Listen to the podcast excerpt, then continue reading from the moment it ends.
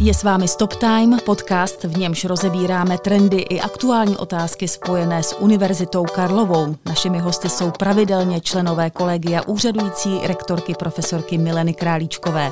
Hlavní téma dnešního pořadu je v univerzitním prostředí možná trochu neočekávané. Jen málo kdy se totiž mluví o pedagogických dovednostech akademických pracovníků. Obvykle se předpokládá, že kvalifikovaní odborníci a odbornice dokáží předat své znalosti a dovednosti jaksi samozřejmě. V mnoha případech to určitě platí a je nesporným faktem, že některé přednášky jsou malými mistrovskými díly, na která nelze zapomenout ani po letech. V menší míře však najdeme určitě i opačné příklady. Podrobněji se dnes k aktuálnímu vývoji v této oblasti vyjádří rektorka Univerzity Karlovy, profesorka Milena Králíčková. Dobrý den. Dobrý den. Od mikrofonu příjemný poslech přeje Martina Hinková-Vrbová. Paní rektorko, vzpomínáte na nějakého skvělého přednášejícího nebo přednášející z doby svých studií? Vzpomínám často a ráda, eh, bude to znít legračně, ale třeba profesor Kos a profesor Slípka byli skvělí vyučující mého mládí. Když se mě takhle zeptáte, hned mi vytanou ty skvělí vyučující, kteří dělají velkou čest naší univerzitě a které často navrhujeme na ocenění a kteří dnes jsou často těmi oceněnými pedagogy, třeba ministerstvem školství nebo nadací Siemens a takových je hrozně moc a já, když se zeptáte na konkrétní jména, hned musím jmenovat třeba profesora Černého, profesora Podolského nebo paní docentku Strakovou. A čeho si na nich vážíte? Každý pedagog, který umí vtáhnout studenta do toho výukového procesu, takže upoutá jeho pozornost a samozřejmě pozornost každého z nás trvá nějakou chvíli. A ten pedagog pak dokáže, nebo ten akademik pak dokáže vycítit přesně ten okamžik, kdy si o tu pozornost musí něčím aktivním znovu říct. Tak to je umělec. A jak jste sama v tom úvodu hrozně hezky řekla, ten tvoří dílo úplně tou přednáškou nebo seminářem. A obecně, kdyby se měla říct jednu charakteristiku toho správného vzdělávacího díla, tak by to bylo nejenom ta práce s tou pozorností, ale také umění studujícího zapojit aktivně tím, že položím správný dotaz, tím, že ho nechám něco tvořit, tím, že nechám třeba jako studenty pracovat i v průběhu nějakého workshopu, semináře chvilku společně dohromady, aby si oskoušeli týmovou akademickou práci. To by byl pro mě ten druhý důležitý společný jmenovatel. A to jsou tedy ty správné pedagogické kompetence v případě akademických pracovníků? To bych to trochu zjednodušila. Nejsou to určitě jenom tyhle ty dvě. Kdybych měla to říct odborně, tak ta správná pedagogická kompetence by vždycky měla začít od toho, jakou kompetenci chceme, aby měl ten náš student nebo studentka na konci toho vzdělávání, kterým spolu jdeme. Dám příklad na třeba chemikovi, kdy vím, že v rámci nějaké výuky ten chemik má pochopit, porozumět například eh, slučování nějakých látek. To je ta kompetence, kterou ho mám naučit. A ta cesta, která k tomu vede, by měla být velmi dobře popsatelná takzvanými výukovými cíly. My jako vyučující na univerzitě jsme zvyklí dávat sylaby. Prostě říct, budu přednášet, bude tam pět věcí, je to sylabu, jsou to vlastně názvy kapitol. Ten výukový cíl, na rozdíl od toho sylabu, ale je detailnější a popisuje přesně, co potřebuji, aby se ten student naučil, když to tak řeknu na spaměť, co potřebuji, aby se ten student naučil jakoby opravdu pochopit a co potřebuji, aby se ten student naučil umět vymyslet. Takže zapojit nejenom memorování, ale aktivní práci s pochopením těch procesů. V dnešním Stop Timeu hovoříme o pedagogických kompetencích v akademickém prostředí s rektorkou Univerzity Karlovy, profesorkou Milenou Králíčkovou. Studenti na akademické půdě jsou zcela jinak motivováni než třeba studenti na střední škole. Předpokládá se hlubší zájem o vybraný obor. Mířím k tomu, jestli role dobrého přednášejícího je tak zásadní pro studenty na univerzitě, protože těch zdrojů, které je rozvíjejí, je asi mnohem více. Nestojí to na jednom přednášejícím. Je to určitě pravda, že to nestojí na jednom přednášejícím. Přesto, když se bavíme o tom vzdělávání, vzdělávacím procesu na univerzitě, určitě chceme, aby ten čas, který stráví ten vyučující a ten student společně, byl co nejefektivnější. O pedagogických kompetencích jsme se začali více bavit, protože v té výuce i na univerzitě někdy pořád ještě na některých místech používáme prostě roky zajeté cesty, přijde vyučující, stoupne si před auditorium a dvě nebo tři hodiny je to prostě jenom přednáška. Ano, i někdy tak to musí probíhat přednáška bez jediné možnosti zeptat se něco těch studentů, nějak je zapojit, zbudit znova jejich pozornost. Ale od téhle té výuky bychom postupně měli více a více směřovat k tomu velmi aktivnímu zapojení těch studentů, k tomu zapojení, kdy vlastně chceme studenty v tom vzdělávacím procesu, aby se stali aktivními hráči, aby se mohli ptát, aby ty věci mohli pochopit. To se někdy vyučujícím podaří dojít k tomu svojí přirozenou cestou, ale někdy je to tak, že potřebujete ty vyučující jako motivovat, ukázat jim tu cestu, ukázat jim ten vzor, sdílet s nimi dobrou praxi. Takže proto tomu tu pozornost věnujeme, abychom otevřeli nové možnosti vyučujícím, kteří to ještě nevyužívají. A jak na to chcete jít? Jak je chcete motivovat? Jak jim chcete v tomhle směru pomoct? Třeba někomu, kdo to takhle nemá, pro koho je opravdu velmi příjemné tam přijít a dvě hodiny mluvit a pak odejít. A najednou má zapojit studenty, najednou s nimi něco má dělat. A pro něho je to třeba fakt těžké. A já bych se možná trošku ještě vrátila k tomu, co je cílem vůbec se věnovat pedagogickým dovednostem. Když studenti odcházejí od nás z univerzity, tak je vybavujeme nějakými těmi novými znalostmi, dovednostmi, kompetencemi. A to je nejenom o tom obsahu, který jsme jim řekli, protože na Univerzitě Karlově vyučují skvělí vědci, skvělé vědkyně. Ale je to i o tom, jak jim to říkáme a jaké ty transverzální dovednosti, dřív taky soft skills, jim k tomu dáváme. Protože být úspěšný v zaměstnání není to vždycky o tom mít ty nejlepší znalosti z matematiky, z fyziky, z modelování, ale umět tyhle ty znalosti i správně využít, umět být týmovým hráčem a tak dále. Takže pedagogické dovednosti akademiků jsou pro mě téma nejenom proto, že chci akademikům ukázat nové cesty a třeba jim někdy usnadnit život, umožnit jim, aby je ta výuka víc bavila. Ale každopádně jsou to pro mě proto, aby naši studenti a studentky odcházeli z univerzity ještě bohatší.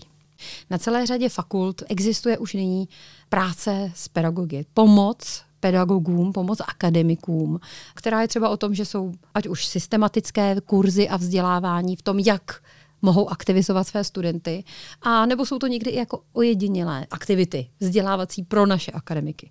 Rozumím tomu. Kdo by vlastně měl říct třeba tento akademik potřebuje přeci jenom trošičku pomoc eh, s tou moderní výukou. Kdo by to měl posuzovat? Bude nějaká komise, která bude obcházet ty jednotlivé přednášky a bude se dívat, jak to ti akademici dělají? Velmi dobrá otázka. My už dneska máme na všech fakultách povinně hodnocení výuky studenty. Hodnocení výuky studenty jsou místo, kde dostanete jako vyučující zpětnou vazbu. Ale někdy tam dostanete zpětnou vazbu, která vlastně vás neposune, když jste vyučující. Znám to ze svého ústavu. Deset let jsem vedla ústav a studenti mi hodnotili ty vyučující. Já jsem četla úplně každý komentář a některým vyučujícím vlastně ti naši studenti velmi dobře popsali, kdy je ta bota tlačí, ale u některých vyučujících jenom prostě student řekl, vlastně mě to nebavilo. Ale tu příčinu, co by se mělo změnit, tu příčinu toho problému a tu radu, co by se mělo změnit, jsme třeba museli hledat spolu. U nás na univerzitě není běžné, že by kolega šel kolegovi na třeba seminář a poslechl si jeden kolega druhého, jak vede workshop. Ale na celé řadě univerzit v angloamerickém světě je to velmi běžné, že v rámci pracoviště starší, ale i mladší kolega prostě navzájem sedou podívat a existují na to standardizované formuláře. My jsme měli na univerzitě už celou řadu osobností právě z angloamerického světa a jedna moje kolegyně, s kterou jsem pracovávala na Harvardu, teď působí na eh, University of Maryland, Baltimore County, přivezla takový A4 formulář, kde zaznamenávala, co dělám v první minutě, třetí minutě, páté minutě, kdy jsem aktivizovala studenty, kdy naopak jsem vlastně mluvila pět minut v kuse a podobně. Prostě velmi standardizovaný formulář, který ona používá na své domovské univerzitě. A bylo hrozně zajímavé vidět tu mojí výukovou hodinu potom jejíma očima. Mě to tenkrát ohromně pomohlo pochopit, jak důležitá je ta aktivizace studentů a to dát studentům prostor. Vyučuji v studijních programech všeobecné lékařství a zubní lékařství, mikroskopickou anatomii a embryologii. Takže já jsem si vždycky myslela, musím do těch studentů tu vědomost nalít. Ona mi ukázala, že daleko pevněji zůstane tomu studentovi v mozku něco, co si vyzkouší nebo co sám kreativně dospěje. Takže od té doby daleko častěji u nás na fakultě, na ústavu, který už teda nevedu, protože ho převzal po mně kolega profesor Tonar, mimo jiné také vynikající vyučující. Mnohem častěji necháváme studenty spolupracovat, necháme je na 10 minut utvořit si skupinku 3-4 a teď se o tom bavte, teď něco vytvořte a teď nám opověste. Ještě se vrátím k těm akademikům, že by to pro některé mohlo být hodně citlivé na počátku si zvyknout třeba na to, že nějaký jiný kolega, třeba i mladší kolega, přijde na přednášku a bude si dělat poznámky a pak vlastně k tomu bude mít eh, nějaké připomínky v dobrém, ale myšlené. Jak to vnímáte? Jako bude to otevřené prostředí pro tohleto? Tak eh, naše univerzita 50 tisíc studentů, 8 tisíc akademiků a to prostředí je velmi heterogenní. Takže jsme vlastně teď, co se týče univerzity, na počátku nějakého procesu, kdy teprve začínáme se zástupci fakult debatovat, jak by si oni ten proces podpory pedagogických dovedností představovali. My jsme udělali jako nové vedení univerzity nějakou představu, kterou jsme poslali děkanům a děkankám a která vzbudila celou řadu reakcí, které ukázaly, že pedagogické dovednosti jsou pro celou řadu akademiků jakoby samozřejmostí. Myslí si, že je mají eh, velmi dobře zvládnuté a brali by to za ztrátu času. A to bych nechtěla. Nechci, aby nikdo na univerzitě ztrácel čas. Takže se chceme zaměřit na ty začínající, na ty nové, kterým chceme poradit. V případě, že měli ty vzory, jak vy už jste před chvilkou řekla, tak eh, třeba někdo to má od Pána Boha, někdo má krásný vzor, takže se mu bude dobře učit snadno. Ale pro ty, co nemají ani vzor, ani dar a potřebují tu pomocnou roku, tak chceme, aby na Univerzitě Karlově vznikl systém. Ale jak ten systém bude vypadat, jak ho budeme implementovat, to teď budeme domlouvat ve skupině složené ze všech zástupců všech fakult. Jak už jsem řekla, na různých fakultách už na to mají kolegové nástroje a říkají nám často, my si chceme tady u nás na fakultě řešit podporu pedagogických dovedností tím naším fakultním způsobem. A my říkáme ano, to je skvělé, pojďme si mezi fakultami vyměňovat zkušenosti a dovednosti a pojďme pomoci těm fakultám, kde třeba něco takového ještě nemají. Proč se tahle ta diskuse otvírá v současnosti? Jsou k tomu nějaké důvody například ze strany ministerstva školství? Určitě ta pobídka ministerstva školství, věnujte se i na vysokých školách tomu nejenom, co učíte, protože předpokládáme, že učíte moderní poznatky a up-to-date vědu, ale soustředíte se na to i jak. V současné době ministerstvo školství ještě více začíná říkat, my chceme najít způsob, jakým tohle budeme i finančně podporovat. Ale já bych ráda promluvila o těch impulzech, které jsou nad národní rámec.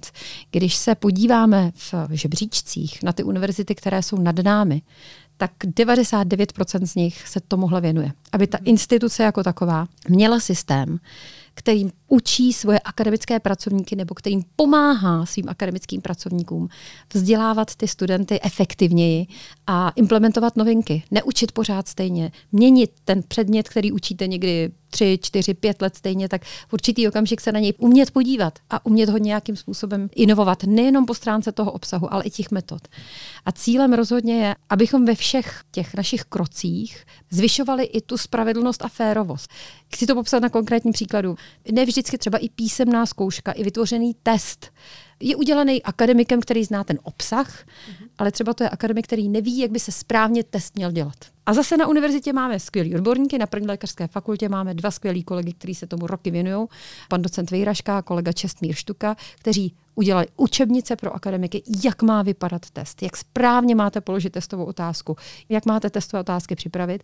Ačkoliv i uvnitř univerzity máme odborníky na testování, třeba na pedagogické fakultě je to kolegyně Patricie Martinková, ne všichni akademici nám to dělají. Takže je to i o tom nejenom studenty lépe vzdělávat, ale taky třeba férověji zkoušet.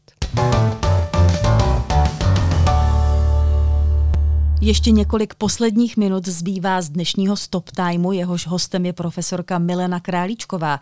Paní rektorko, sama jste vyučovala, jak náročné povolání to je a co na studenty na akademické půdě funguje. S čím máte dobré zkušenosti? Určitě, čím aktivnější ten kousek toho vzdělávání, který máte, je, tím lépe. Já jsem roky působila jako vyučující při prakticích z histologie. Když máte ty studenty, se dívám u mikroskopu, každý ten student mikroskopuje a tam moje role mnoho let byla říct třeba, milí studenti, teď se díváte na e, játra a buďte tak hodní, najděte si cévu. Ukažte mi v té jaterní tkáni cévu. Takže je to o tom opravdu, že ten student se v téhle fázi zapojí a vy ho nějakým způsobem třeba zkontrolujete, nebo když to nenašel, nějakým způsobem mu poradíte tahle ta praktická cvičení se nemusí roky měnit, protože to už je aktivita, při které ten vyučující vlastně aktivně pracuje, ten student taky aktivně pracuje. To byly třeba pro mě okamžiky, kdy jsem se hodně dozvěděla o tom, jak člověk má vyučovat a jaké metody pomáhají k tomu, aby ta výuka byla efektivní. Okamžikem, kdy jsem si zase zlepšovala svoje pedagogické dovednosti, bylo i když jsem jako vedoucí ústavu histologie, když jsem to začala asi před těmi 12 lety zpátky dělat, zkusila nastavit zkoušku když jsem vlastně byla už v roli toho, kdo řekl, já potřebuji, aby se za tu histologii ti studenti něco naučili a na konci je z toho budu zkoušet a chci jim dopředu říct, do jaké úrovně ty znalosti pokládám za důležité, jakým způsobem to budu testovat. A myslím si, že odezva třeba na tom našem ústavu, kde jsme se opravdu roky aktivně věnovali tomu, aby zkouška byla férová a aby jsme dopředu byli velmi jasní a transparentní v tom, co u té zkoušky očekáváme, se nám vyplatila, že ten ústav dnes pořád platí za férové místo férové zkoušky ten výukový proces je něco, co se nikdy nezastaví. My teď si v téhle oblasti klademe další cíle, aby jsme na sebe dobře navazovali. Vemte si to, vysokoškolské vzdělávání je někdy o tom, že studenti mají na sebe nenavazující aktivity. Ale pokud máme studijní programy, kde jsou na sebe navazující aktivity, kde máte jeden předmět, na který navážete v dalším semestru dalším předmětem, my tomu říkáme takzvané prerekvizity, a pak pokračujete třeba dalším předmětem, tak je nesmírně důležitý, aby se nepřekrývalo to, co ti vyučující třeba říkají, nebo naopak, aby mezi těmi vědomostmi nebyla díra, prostě aby se sladily na sebe navazující výukové úseky tak, aby jsme využívali ten čas efektivně. A ono to zní triviálně, ale obávám se, že ani na naší univerzitě, na všech studijních programech nejsme na tom teď tak, abychom na sebe takhle vždycky všude dobře navazovali, že jsou tu ještě na univerzitě místa, kdy tam jsou buď to díry nebo překryvy. A já bych chtěla, aby ten systém, který tu máme, umožňoval vyučujícím, aby to na sebe vždycky dobře navazovalo. Jak říkám, zní to triviálně, ale možná někteří kolegové vyučující budou vědět, o čem mluvím a myslím, že je důležité na to dbát a myslet na to.